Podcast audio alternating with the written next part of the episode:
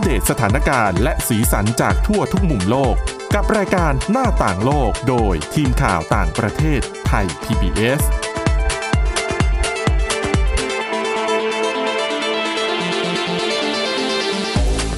สวัสดีค่ะ คุณผู้ฟังคะต้อนรับเข้าสู่รายการหน้าต่างโลกค่ะ วันนี้นะคะ เราก็ยังคงมีเรื่องราวที่น่าสนใจนะคะ รวมถึงการค้นพบ ทางดาราศาสตร์ที่ถือว่าเป็นเรื่องใหญ่มากๆนะคะ แล้วก็นอกจากนี้ค่ะ เราจะไปดูอีกเรื่องหนึ่งนะคะที่สังคมไทยกำลังให้ความสนใจกันมาก นั่นก็คือเรื่องของกฎหมายการบังคับใช้คาร์ซีทนะคะ ในช่วงที่เมืองไทยยังไม่มีเนี่ยวันนี้นะคะดิฉันมีเรื่องราวเกี่ยวกับกฎหมายคาร์ซีทในอังกฤษมาเล่าให้ฟังกันว่าที่นู่นเนี่ยเขามีข้อบังบังคับ ข้อกำหนด แล้วก็คำแนะนำอย่างไรบ้างเกี่ยวกับเรื่องการใช้คาร์ซีทในรถยนต์นะคะสำหรับวันนี้ค่ะพบกับคุณวินิษฐาจิตกรีและดิฉันสาวรักษ์จากวิวัฒนากุลค่ะสวัสดีค่ะอะคุณวินิษฐาไปดูเรื่องที่คุณเตรียมมาก่อนเลย เป็นเรื่องการค้นพบทางดาราศาสตร์ ที่เขาว่ากันว่ามันยิ่งใหญ่มากคือจริงๆก่อนที่จะมีข่าวออกมาเนี่ย ดิฉันเห็นเขาแบบเกริ่นนำมาแล้วสองถึงสามวันว่าเนี่ยเดี๋ยววันนี้นะจะมีการถแถลงครั้งใหญ่ เป็นเรื่องการค้นพบครั้งสำคัญนะคะ ในที่สุดก็ถแถลงออกมาแล้ว เดี๋ยวให้คุณวินิษฐานเล่าให้ฟังค่ะ ก็เป็นการค้นพบหลุมดำที่จะบอกว่าอยู่หลังค่ะบ้านเราก็อาจจะไม่ผิดนักอืมเพราะว่าอยู่ในกาแล็กซีทางช้างเผือกของเราเอง คือค่ะปกติ หน่วยงานต่างๆ นักดาราศาสตร์ก็เจอหลุมดำกันอยู่แล้ว หลุมดำใหญ่ ๆ ที่เคยเจอในอดีตก็ยังมีชื่อ M87 นะอืมแต่ว่าอยู่อีก กาแล็กซีหนึ่งก็คืออยู่ค่ะไกล คือค่ะใหญ่มากก็จริง แต่ว่าอยู่ไกลออกไป ครั้งนี้เนี่ยที่เจอนะคะ เขาให้ชื่อว่า Sagittarius A star star ก็คือดอกจันนี่แหละ เป็นหลุมดำที่อยู่ใจกลางกาแล็กซีทางช้างเผือกค่ะของเราเลยอืมแต่ว่าอย่าเพิ่งตกใจไปว่าหลุมดำอยู่ในกาแล็กซีเราแล้วเราจะเป็นอะไรไหมแล้วโลกจะโดนดูดเข้าไปในหลุมดำหรือเปล่า เพราะว่าระบบสุริยะค่ะของเราเนี่ยอยู่ประมาณขอบขอบๆหน่อยอืมขอบขอบของกาแล็กซีทางช้างเผือกค่ะส่วนเจ้า Sagittarius A star เนี่ยอยู่ตรงกลางเลยนะคะค่ะ ความน่าตื่นเต้นตรงนี้ก็คือนักดาราศาสตร์เขาเผยภาพออกมาเป็นครั้งแรกอืมเป็นภาพของหลุมดำที่ คุณผู้ฟังอาจจะต้องไปเสิร์ชหาภาพดูค่ะก็จะเป็นคล้ายๆ วงแสงสีเหลืองทอง แล้วตรงกลางก็เป็นสีดำอืม ไอ้ตรงกลางนั้นอะที่เป็นสีดำก็คือ หลุมดหลุมดำำค่ะ ส่วนแสงรอบๆ ก็คือ เรียกว่าเป็นก๊าซเป็นกลุ่มก๊าซที่เคลื่อนที่ด้วยความเร็วสูง จากแรงดูดมหาศาลของหลุมดค่ะำจนการเคลื่อนที่ด้วยความเร็วสูงนั่นนะทำให้เกิดเป็นพลังงานมหาศาลออกมา ก็เลยเห็นผ่านกล้องโทรทัศน์อวกาศอะเห็นเป็นลักษณะของแสงเป็นเหมือนวงกลมเหมือนโดนัทอย่างเงี้ยนะคะ ค่ะ เส้นผ่านศูนย์กลางของตัวหลุมดำเนี่ยขนาดอยู่ที่ประมาณ 60 ล้านกิโลเมตร อืมอืมอ๋อไม่ใช่หลุมดำเส้นผ่านศูนย์กลางของวงทั้งหมดที่เห็นเป็นอาแสที่รางห็นของภาพค่ะนะคะ 63 ล้านกิโลเมตรค่ะส่วนตัวเส้นผ่านศูนย์กลางของหลุมดำที่อยู่ตรงกลางเองเนี่ยอืมอยู่ที่ประมาณ 24 ล้านกิโลเมตร ค่ะ อืม ทีนี้สิ่งที่บอกว่า อืมทำไมมันน่าตื่นเต้น เพราะว่า Sagittarius A star เนี่ย มวลเขาเนี่ยนะคะ มีมากกว่าดวงอาทิตย์ของเรา หลายพันเท่า ค่ะ ความหนาแน่นสูง แล้วก็เรียกว่า ถือว่าเป็นหลุมดำมวลยิ่งยวด อืมอืม ไม่ใช่หลุมดำไซส์ธรรมดาว่างั้นเถอะค่ะ เป็นแบบภาษาอังกฤษเขาเรียกว่า super massive อืม อืม ขนาดใหญ่นะคะ ความห่างไกลจากโลกของเราเนี่ยก็คือ26,000ปีแสง ค่ะ อันเนี้ยก็คือไม่ต้องห่วงอยู่ไกลมาก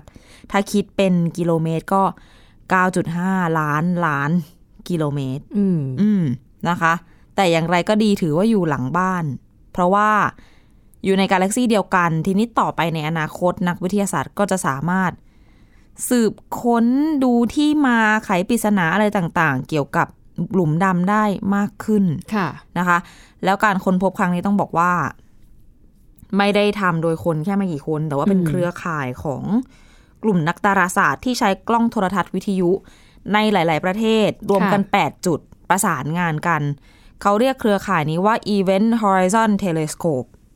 ก็เลยเป็นที่มาที่ทำให้สามารถบันทึกภาพหลุมดำมวลยิ่งยวดอยู่ใจกลางกาแล็กซีทางช้างเผือกนี้ได้ ผลลัพธ์ที่ได้เขาบอกว่า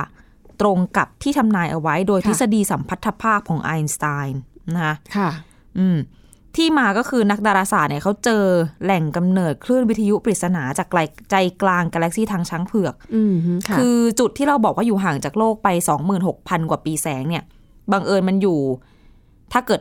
นึกตามกลุ่มดาว ดาราจักรดาราศาสตร์ที่เราอะเดือน ราศีธนู ราศีพิจิก มีดาวดวงค่ะไหนกลุ่มดาวอะไรยังไงอืมอันเนี้ยเจ้าหลุมดำเนี่ยอยู่ใกล้กับกลุ่มดาวคนยิงธนูก็คือ Sagittarius ค่ะ กับกลุ่มดาวแมงป่อง Scorpion อืมค่ะก็คือราศีพิจิก อืม เป็นจุดที่เขาเจอมา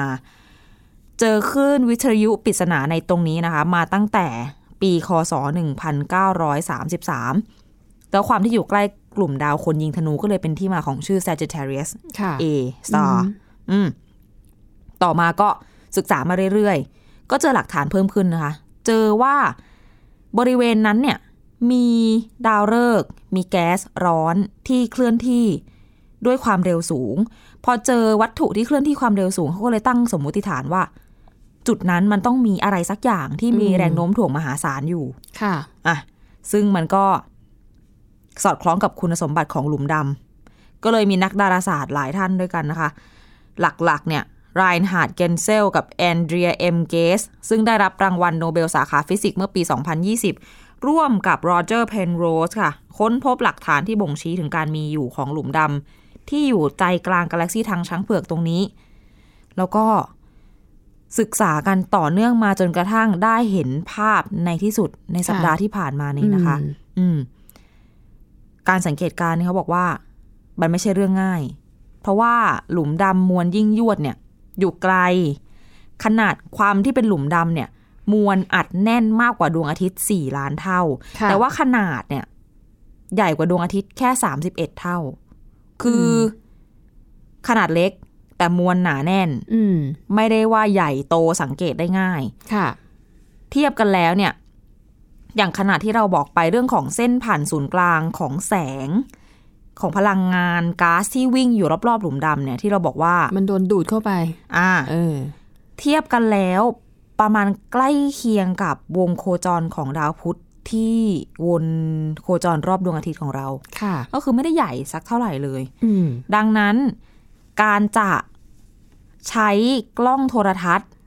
ใด ๆ ที่จะฉายภาพออกมาให้เห็น จนได้เป็นภาพประวัติศาสตร์นี้ออกมาได้อะ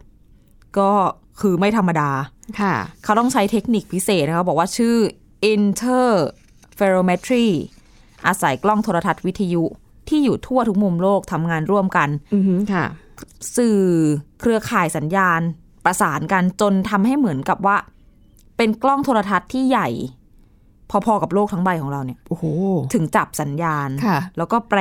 ภาพออกมาได้ค่ะจนได้เห็นภาพนี้ออกมา อืมอืมถึงว่าถือเป็นความก้าวหน้าครั้งสำคัญในการศึกษาห้วงอวกาศอือหือค่ะ แล้วเขาพัฒนามันก็ไม่ใช่แค่ตัวกล้องโทรทรรศน์ที่ส่งสัญญาณวิทยุออกไป จับภาพประมวลแปลภาพมาอย่างเดียว มันต้องมีเครื่องมือวิทยาศาสตร์ อย่างเช่นซูเปอร์คอมพิวเตอร์ต่างค่ะๆความพยายามของนักวิทยาศาสตร์นะคะ พัฒนาเทคโนโลยีสร้างเครื่องมือมา นานกว่า 5 ปี นักวิจัยเขาบอกว่าร่วมมือทำงานนี้กัน 300 กว่าชีวิตจาก 80 สถาบันทั่วโลก เป็นเครือข่ายที่ร่วมมือกัน จนกระทั่งเปิดเผยภาพนี้ออกบ้านได้ในที่สุดอือหือค่ะอืมจนเรียกว่า เดี๋ยวเห็นบอกว่าเดี๋ยวเดือนสิงหาคมนี้จำกล้องโทรทรรศน์เจมส์เว็บบ์ได้ไหมคะอ่าคุณที่คุณส่งชื่อขึ้นอยู่ไป จะไปทำภารกิจสานต่อจากฮับเบิลค่ะเดี๋ยวเดือนสิงหาคมนี้เจมส์เว็บบ์ตัวกล้องโทรทรรศน์เนี่ยจะหันไปโฟกัสในทิศทางของหลุมดำ Sagittarius A star อันนี้ แล้วก็ก็เชื่อว่าจะเปิดทางให้นักดาราศาสตร์สามารถศึกษา สภาพแวดล้อมสิ่งต่างๆ ที่เกิดขึ้นรอบ ๆ หลุมดำนี้ได้มากขึ้น เพราะว่าค่ะตัวกล้องโทรทรรศน์เจมส์เว็บบ์มีอุปกรณ์ อินฟราเรดที่ละเอียดอ่อนมาก ก็จะเก็บรายละเอียดอะไรได้เยอะขึ้นค่ะอีกหน่อยเราน่าจะอีกไม่กี่เดือนน่ะน่าจะได้รู้เรื่องของรายละเอียด ฟิสิกส์หลักฟิสิกส์อะไรต่างๆ ที่อยู่ค่ะที่เคลื่อนที่ที่เกิดขึ้นอยู่รอบๆ หลุมดำตรงนี้ค่ะอืมอืมก็ถือเป็นถือว่าเป็นข่าวใหญ่เลยแหละนะคะสำหรับวงการดาราศาสตร์นะคะ แล้วก็สื่อทั่วโลกก็ก็นำเสนอข่าวเรื่องนี้ แต่ว่าสำหรับคนทั่วๆไปอาจจะรู้สึกว่า มันก็รู้สึกว่าไม่ได้กระทบอะไรกับชีวิต อะไรของพวกเรา แต่ว่าถ้าในแง่ของวิทยาศาสตร์เนี่ยถือว่าใหญ่มากนะคะแวบแรกก็ตื่นเต้นเหมือนกันนะเออเพราะว่า อุ้ยหลุมดำเหรอ อุ้ยค่ะกาแล็กซี่เดียวกันเลยเหรอ ปกติจะเห็นแต่ว่าอะไกลๆอยู่กาแล็กซี่นู้นกาแล็กซี่ค่ะนี้นะคะอืมนะคคะราวนี้ก็อยู่หลังบ้านกันเลยทีเดียวอะก็เอามาเล่าสู่กันฟังเพราะเห็นว่าเป็นเรื่องที่คุณผู้ฟังบางท่านอาจจะสนใจเรื่องแนวนี้นะก็จะได้ไปไปติดตามอ่านกันต่อหรือว่า ถ้าไปค้นหาดูภาพเนี่ยอาจจะเข้าใจง่ายขึ้นว่าไอ้ที่ตั้งของหลุมดำเนี่ย มันอยู่ตรงไหนนะคะ จากเรื่องของดาราศาสตร์มาดูเรื่องนี้กันบ้างนะคะ ค่อนข้างใกล้ตัวทีเดียวนั่นก็คือเรื่องของกฎหมาย การบังคับใช้เอ่อคาซีทหรือว่าเบาะที่นั่งในรถสำหรับเด็กนะคะ ซึ่งตอนนี้ในเมืองไทยเราเนี่ยยังไม่ได้มีผลบังคับใช้หรอก แต่ก็มีการเกริ่นออกมาแล้วนะคะ ว่าคงจะต้องใช้กันอย่างจริงจังแล้วนะคะ หลังจากที่ มีราชกิจจานุเบกษาเผยแพร่ พระราชบัญญัตินะคะการจราจรทางบก ก็ประกาศว่าเด็กอายุต่ำกว่า 6 ปี และผู้โดยสารที่มีความสูงไม่เกิน 135 เซนติเมตรจะต้องนั่งในคาซีทเมื่อเดินทางนะคะ แล้วก็จะให้มีผลบังคับใช้ใน 120 วัน แต่ก็ไม่แน่หรอกกฎหมายไทยพอถึงใกล้ๆวันจะบังคับใช้จริง ๆ ก็อาจจะมีการเลื่อนหรือว่า ชะลออะไรไปก่อนนะ เดี๋ยวใกล้ๆอย่าดูกันอีกต้องทีดูการพิจารณาในสภากันอีกทีค่ะ แล้วก็ทันทีที่มีผลบังคับใช้เนี่ยนะคะ แน่นอนก็จะต้องมีการปรับแล้วก็จับกลุ่มผู้ที่ไม่ปฏิบัติตามกฎหมายนี้สำหรับคาร์ซีทเนี่ยพอมีข่าวแบบนี้ออกมานะคะ ก็จะมีการแสดงความเห็นมากมายในสื่อสังคมออนไลน์ อย่างส่วนหนึ่งก็จะคือมองว่าไม่เห็นด้วยค่ะมองว่าเป็นเรื่องของความสิ้นเปลือง เพราะว่าคาร์ซีทเนี่ยไม่ถูกเลยนะคะ ที่เราเห็นปัจจุบันเนี้ยที่เห็นคนใช้คาร์ซีทส่วนมากจะเป็นครอบครัวที่มีฐานะ คือเห็นคนฐานะรู้จักดีเขาก็แบบพวกเพื่อนเพื่อนๆฝูงๆ ที่ไม่ได้ค่ะมีรายได้เยอะมากค่ะ ก็ซื้อมือสองกัน อืมก็เหมือนกับเด็กโตเร็วบางบ้านก็โตเร็วก็ต้องเปลี่ยนเนาะเปลี่ยนไซส์อืมนะคะก็วันนี้ค่ะก็เลยเอากฎหมายที่อังกฤษมาให้ดู เพราะว่าที่นั่นเนี่ยเขาใช้กฎหมายคาร์ซีทมานานแล้วค่ะลองไปดูกันว่า กฎหมายของเขาเป็นอย่างไร เขามีคำแนะนำแล้วก็มีคำเตือนอย่างไรบ้างนะคะ ถ้าหากดูในภาพรวมเนี่ยนะคะ เป้าหมายของการให้เด็กนั่งในคาร์ซีทแน่นอนที่สุดก็คือ ป้องกันอุบัติเหตุให้กับเด็ก เพราะว่าเข็มขัดนิรภัยที่มันออกแบบมากับรถทุกวันเนี้ยค่ะมันคือไซส์ผู้ใหญ่อืมดิฉันน่ะเคยให้หลานตอนที่ยังเล็กกว่านี้ประมาณสัก สามขวบสี่ขวบ ตัวนิดเดียว ตัวนิดเดียวแล้วให้เขานั่งหน้า ปรากฏว่าพอคาดเข็มขัด ปกติที่ติดมากับรถเนี่ย มันแทบจะช่วยอะไรไม่ได้เลย คือตัวเขาเตี้ยกว่าอีก มันพาดคอไหมใช่พาดคอบ้าง พาดคอทำให้เด็กหายใจไม่ออก อืมแล้วมันก็ดูน่ากลัวถ้าหากว่ารถมันเบรกกระทันหันแล้ว แล้วไอ้สายรัดนี่มันทำงานจริงๆอะมันดิฉันกลัวว่าเด็กเนี่ยจะอ๋อบาดเจ็บ จากไอ้ค่ะสายรัดนิรภัยนี้ด้วยซ้ำหมายถึงตอนจังหวะที่มันแบบกระตุก ใช่อืมเพราะว่ามันอยู่ตรงคอเขาไงค่ะดิฉันก็เลยเอาหมอนเอาอะไร แต่ว่าคือมันมันลำบากอะ่ะ แล้วมันก็ดูไม่ปลอดภัยเลย เพราะว่ามันไม่ได้ออกแบบมาสำเร็จสำหรับค่ะเด็กนะคะ ดังนั้นเนี่ยคาร์ซีทก็เลยเป็นอุปกรณ์ที่ป้องกันความปลอดภัยให้กับเด็กโดยเฉพาะ เพราะว่าลักษณะขนาดรูปร่างของคาร์ซีทเนี่ย มันก็จะมีเข็มขัดนิรภัยไซส์เด็กไงแล้วมันก็จะยึดติดกับเบาะรถ นะคะ ซึ่งในประเทศตะวันตกไม่ว่าจะเป็นอเมริกายุโรปสหราชอาณาจักรเนี่ยเขาบังคับใช้กฎหมายคาร์ซีทมานานแล้วนะคะ อย่างอเมริกาเนี่ยเขาใช้มาตั้งแต่ปี 1983อืมและเขาพบว่าที่นั่งนิรภัยสำหรับเด็กเนี่ยจะช่วยลดความเสี่ยงที่เด็กทารกนะคะรวมไปถึงเด็กอายุแต่หนึ่งถึงสี่ปีเนี่ยลดความเสี่ยงที่เด็กกลุ่มนี้จะเสียชีวิตบนรถนะ จากอุบัติเหตุได้ถึง 69%เปอร์เซ็นต์อืมนะคะ และถ้าเป็นเด็กที่อายุ 5 ปีขึ้นไปเนี่ย ลดอัตราการเสียชีวิตได้ถึง 45เปอร์เซ็นต์ค่ะอืมนะคะอะทีนี้เราไปดูกัน อันนี้วันนี้เนี่ยเอาเฉพาะในอังกฤษก่อน อังกฤษเนี่ยเขาเริ่มบังคับใช้กฎหมายนะคะสำหรับให้ใช้คาร์ซีทสำหรับเด็กเนี่ยนะคะตั้งแต่ปี 2006ค่ะก็จึงถือว่าไม่นานเมื่อเทียบกับตะวันตกชาติอื่นค่ะๆนะคะ แล้วก็ อังกฤษเนี่ยเขาเข้มกว่านะ ของไทยเนี่ยแค่เด็กอายุไม่เกิน 6 ปีใช่ไหมที่กำลังนำเสนอเป็นข่าวออกมา แต่ว่าที่อังกฤษนะคะ เด็กอายุต่ำกว่า 12 ปีอืมต้องใช้คาร์ซีทนะคะ เว้นเสียแต่ว่าเด็กคนนั้นมีความสูงเกิน 135เซนติเมตรขึ้นไปอ๋อไม่ต้องนั่ง จริงๆแบบสักสิบขวบเนี่ยก็เริ่มไม่อยากนั่งกันแล้วนะอึดอัดไง เพราะว่าอืมที่มันแบบแคบแล้วก็ วิสัยเด็กอะเนาะเขาก็อยากขยงขยับของเขาแหละในรถวิสัยเด็กใช่ ปีนไปเบาะหน้าเบาะหลัง ไม่อยากจะโดนล็อกอยู่กับที่ ใช่หรือบางทีเขาก็เอาของเล่นไปเล่นบนรถขนมไปกินอะไรอย่างเงี้ยแต่ประสบการณ์ส่วนตัวดิฉันตอนสิบขวบจำได้เลย ประมาณค่ะสิบไม่เกินสิบสองนั่งตรงกลางค่ะ ระหว่างเบาะของเบาะหน้าสองนั่งอยู่เบาะหลังตรงคอนโซลแต่อยู่ตรงช่องนั้นพอดีอ๋อค่ะ แล้ววิ่งต่างจังหวัดค่ะ แล้วเบรกกระทันหันค่ะลอยเลยค่ะ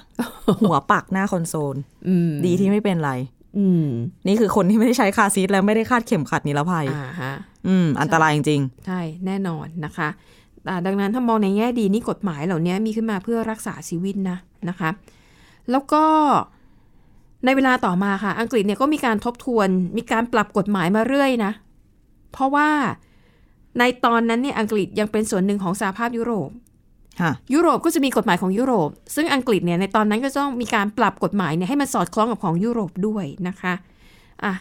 ดังนั้นค่ะ ณเวลานี้นะคะกฎหมายของอังกฤษก็คือ เด็กที่จะต้องนั่งคาร์ซีทก็คือ 1 อายุเกิน 12 ปีค่ะหรือสูงเกินสูงไม่เกิน 135เซนติเมตรอ๋ออะสองอย่างนี้นะคะ อันใดอันหนึ่ง และถามว่าถ้าหากไม่คาดเข็มขัดจะเกิดอะไรขึ้น ผู้ที่ขับรถ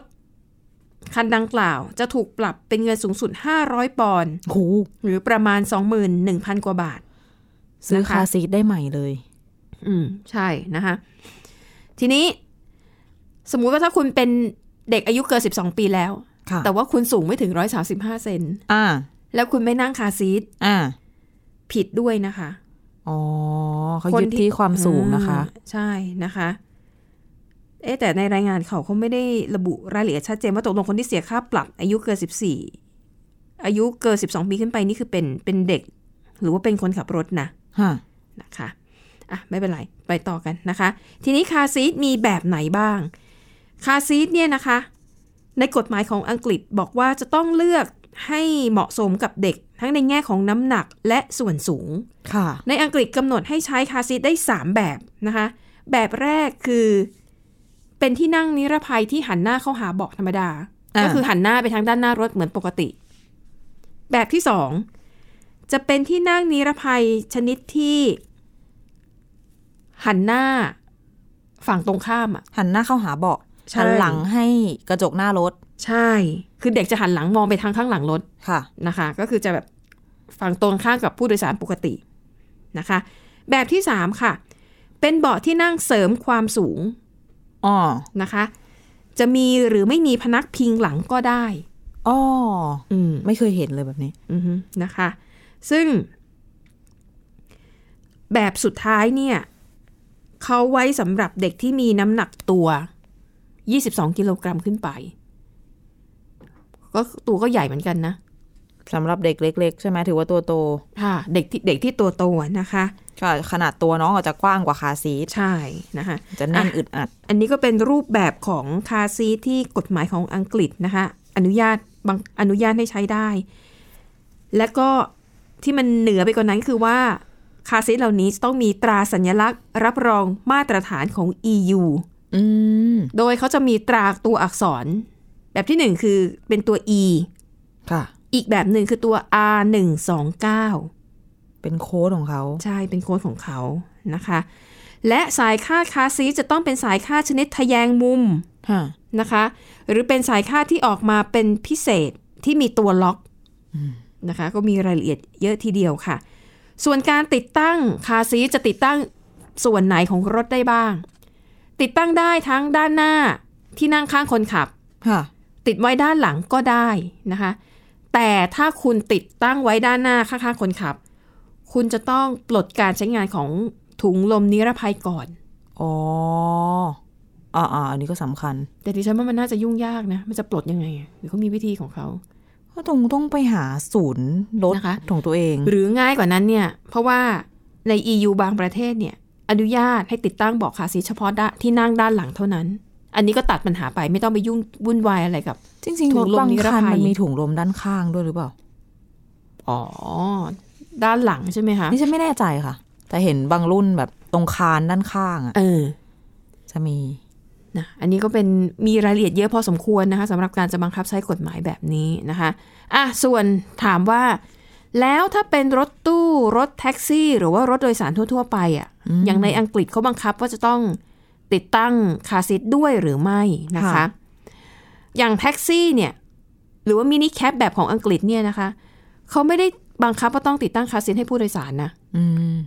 แต่ถ้าหากว่าผู้โดยสารเป็นเด็ก จะต้องนั่งแถวหลังแล้วต้องคาดเข็มขัดนิรภัยอ๋อค่ะ นะคะ ส่วนรถโดยสารอย่างรถบัสเนี่ย กฎหมายไม่ได้บังคับให้เจ้าของ หรือว่าคนขับรถที่รับจ้างเนี่ยจะต้องมีคาร์ซีท แต่เป็นหน้าที่ของผู้ปกครองอืมที่จะต้องหิ้วคาร์ซีทติดตัวไปเองค่ะนะคะ แล้วก็ถ้าเป็นรถมินิบัสค่ะ รถมินิบัสเนี่ย รู้สึกกฎหมายเขาไม่ได้บังคับให้มีเข็มขัดนิรภัยนะ แต่ถ้ามีผู้โดยสารเด็ก เด็กจะต้องนั่งแถวหลังด้านนั่งแถนั่งด้านหลัง คนขับเท่านั้น อืมนะคะ อันนี้ก็ไม่ได้ให้เหตุผลว่าทำไมถึงต้องนั่ง ในแถวด้านหลังคนขับ หรือนั่นจะเป็นอาจจะช่วยจุดที่ปลอดภัยที่สุด ใช่ อืม ด้วยสัญชาตญาณคนขับรถบางครั้งมันค่ะเวลาเกิดแรงกระแทกก็มักจะหักพวงมาลัยหลบเอาอีกข้างหนึ่งด้วยเข้าสัญชาปะตทะญาณเนาะด้วยอะเนาะสัญชาตญาณมนุษย์เนาะค่ะอืมทีนี้ถามว่าอ้าวถ้าหากว่าเกิดนั่งรถในรถโดยสารคันนั้นฮะอ่า ไม่ใช่รถสารคือรถยนต์ส่วนบุคคลเนี่ยแหละ แต่ด้านมีเด็ก เยอะกว่าจำนวนที่นั่งคาร์ซีทจะทำยังไง อืมยกตัวอย่างอะสมมติอาจจะมีลูกแค่สองคนแหละ ก็เลยมีคาร์ซีทแค่สองอันเป็นลูกแฝดนะ สมมุติค่ะ เอ้าวันนั้นเกิดบังเอิญไปรับเพื่อนอืมแล้วเพื่อนมีลูกขึ้นมาด้วย แล้วคาร์ซีทไม่พอจะทำอย่างไร ตามกฎหมายนะคะ เด็กที่อายุถ้าอายุต่ำกว่า ถ้าอายุมากกว่า5ปีเนี่ยค่ะขออภัยอายุมากกว่า3ปีเนี่ยนะคะ แล้วเป็นเด็กที่ คาร์ซีทไม่ว่างแล้วเนี่ยนะคะอ่าเด็กคนนั้นจะต้องนั่งด้านหลัง แล้วคาดเข็มขัดนิรภัยค่ะนะคะ แต่ดิฉันเข้าใจว่าถ้าไซส์มันไม่พอเนี่ยอาจจะต้องใช้หมอนหรือว่าใช้อุปกรณ์อะไรมาเสริมเพื่อให้ ให้เข็มขัดนิรภัยเนี่ยมันมีไซส์พอดีสำหรับเด็กอืมอืมสำหรับเด็กคนที่คนที่สามคนที่เกินมานะคะ ซึ่งจริง ๆ เนี่ยในร้านค้าออนไลน์เนี่ยเขาจะมีคล้าย ๆ เป็นอุปกรณ์ที่ปรับอะ ปรับสายนิรภัยของผู้ใหญ่เนี่ยให้มันเข้ากับสรีระของเด็กได้มากขึ้น มีด้วยเหรอคะมีขาย ดิฉันก็เคยซื้อมา แต่คือปัญหาคือเด็กยังไม่ชอบรำคาญอึดอัด ใช่ เด็กเขาไม่ชอบให้เรารัดเข็มขัดก็เลย ลองใช้แล้วมันก็รู้สึกว่า มันไม่ค่อย work เพราะว่าตัวเด็กเขาไม่ชอบด้วยไง เคยเห็นคุณพ่อคุณแม่ หลายคนที่แบบเพื่อนๆที่มีลูกเล็ก ๆ ก็คุยกันคือต้องบังคับเลยนะเรื่องคาร์ซีทเนี่ย ต้องบังคับกันแต่เล็กๆให้ชินค่ะ ร้องโยเยก็คือต้องทน ก็อาจจะต้องเอาของมาล่อเขาอะเพื่อความงเล่นปลอดภัยของเล่นของกินอะไรอย่างเงี้ย แต่เห็นบางบ้านค่ะก็คือประสบความสำเร็จนะคะ อืมเดี๋ยวนี้ลูกขึ้นรถก็นั่งคาร์ซีทเองละอืมดีมากนะคะอะทีนี้ไปสอบถามความเห็นของพ่อแม่ในอังกฤษกันบ้างนะคะ คืออันเนี้ยเขาสอบถาม ก็หลายปีมาแล้วแหละนะคะ เหตุผลก็คือว่า ก็มีผู้ปกครองบางคนนะ ที่รู้สึกว่าไม่เห็นจำเป็นต้องใช้คาร์ซีทเลย อันนี้ก็มีในอังกฤษก็มีนะคะอืมเขาบอกว่าเหตุผลหลายอย่างที่ทำให้ผู้ปกครองรู้สึกว่าไม่เห็นจำเป็นต้องใช้คาร์ซีทเลย เช่น เดินทางแค่ระยะสั้น ๆ เองเนี่ยไม่ต้องใช้ก็ได้อะไม่เป็นไรหรอก คล้าย ๆ กับสวมหมวกกันน็อกไหมเออไปขายแค่หน้าขายปักซอยเอง ไม่ต้องใส่หรอก แต่อย่าลืมอุบัติเหตุเกิดขึ้นได้ตลอดเวลา ก็แหมนะคะได้ชื่อว่าอุบัติเหตุนะคะค่ะ ข้อต่อมาค่ะ ผู้ปกครองเนี่ยรู้สึกว่าไม่มีความรู้เรื่องคาร์ซีทว่าแบบไหนเนี่ยจะเหมาะกับเด็กอ๋อหรือว่าลูกๆของตัวเอง แล้วก็ติดตั้งกันไม่ถูกวิธี ก็เลยรู้สึกว่าไม่ค่อยอยากใช้ หาข้อมูลไหมอืมนะคะเนาะถ้าอีกหน่อยต้องต้องใช้จริง ๆ เนี่ย เรื่องของข้อมูลไม่น่าจะหายากนะคะ ข้อต่อมาค่ะเขามองว่า มีความมั่นใจแบบผิดๆว่ารถยนต์นั้นจะสามารถปกป้องความปลอดภัยของคนที่อยู่ในรถได้ค่ะ เลยไม่เห็นประโยชน์ของการใช้คาร์ซีทแต่นี่เขาบอกแล้วไงอ๋อว่าเป็นความมั่นใจแบบผิดโอเคๆแม้แต่ผู้ใหญ่อะถ้าไม่คาดเข็มขัดนิรภัย ถ้าเกิดอุบัติเหตุก็มีโอกาสสูงที่จะเสียชีวิต ซึ่งซึ่งเราก็เห็นมาหลายรายแล้วนะคะเหมือนกับใรื่เข็งมแห่งขัดวานิรเป็นจงภัยก็ช่วยได้จริงช่วยได้จริงๆอืมนะคะ โอกาสรอดชีวิตสูงค่ะนะคะ แล้วก็คำแนะนำนะคะ ในสหราชอาณาจักรเนี่ย เมื่อกี้คุณมินิธานเล่าให้ฟังว่าเพื่อนเนี่ย ซื้อมือสองใช่ไหมใช่ แต่ว่าราชสมาคมป้องกันอุบัติเหตุของอังกฤษแนะนำว่าไม่ควรใช้คาร์ซีทมือสองมาใช้ เหตุผลเพราะว่าเราไม่อาจจะรู้ได้เลยว่า ไอ้คาร์ซีทมือสองที่เราซื้อมาเนี่ย มันเคยเกิดอุบัติเหตุมาก่อนหรือเปล่า ดังนั้นถ้าหากว่ามันเคยเกิดอุบัติเหตุมาก่อน มันอาจจะทำให้อุปกรณ์บางอย่างชำรุดอ๋อแล้วมันไม่สามารถจะป้องกันความปลอดภัยของเด็กคนนั้นได้อ่าค่ะ นะคะ ดังนั้นซื้อมือสองได้แต่คุณต้องรู้ประวัติ อืมรู้ว่าโหเนี่ยสภาพสวยเลยนะ ตั้งแต่ใช้งานมาเนี่ย รถที่ใช้คาร์ซีทคันเนี้ยไม่เคยเกิดอุบัติเหตุค่ะ คือคาร์ซีทก็แค่ตั้งอยู่เฉยอืมๆถ้าคุณรู้ประวัติแบบนี้ซื้อได้นะคะ แล้วก็คำแนะนำในการซื้อคาร์ซีทมือสองก็คือพยายามตรวจสภาพว่ามันมีความเสียหายหรือไม่ แต่ที่มันน่ากังวลก็คือว่า ความเสียหายบางอย่างมองด้วยตาอาจจะไม่เห็นค่ะ มันจะต้องแกะเกิดเข้าไปดู แต่ประเด็นคือแกะแล้วมันอาจจะเสียหายไงอืมนะคะข้อต่อมาค่ะ ตรวจสอบคำแนะนำจากผู้ผลิตว่าคาร์ซีทยี่ห้อ หรือว่ารุ่นดังกล่าวมีอายุการใช้งานกี่ปีค่ะนะคะ ที่สำคัญค่ะ ลองไปติดตั้งดูนะ คือมันต้องพอดีอะมันต้องลงล็อกอะมันถึงจะปลอดภัยอืมนะคะ แล้วก็ถ้าเป็นไปได้ลองดูว่ามีมาตรฐานความปลอดภัยไหม ถ้าเป็นขององค์การสหประชาชาติ หรือเป็นมาตรฐาน EU อืม ดีเลยค่ะนะคะอะแล้วทั้งหมดนี้ก็คือเรื่องราวเกี่ยวกับสิ่งที่กำลังจะเกิดขึ้นในเมืองไทยนะเอามาเล่าหวังว่าจะเป็นประโยชน์กับคุณผู้ฟังบ้างนะคะสำหรับวันนี้หมดเวลาแล้วขอบคุณสำหรับการติดตาม เราสองคนและทีมงานลาไปก่อน สวัสดีค่ะ สวัสดีค่ะ Thai PBS podcast. View the world via the voice.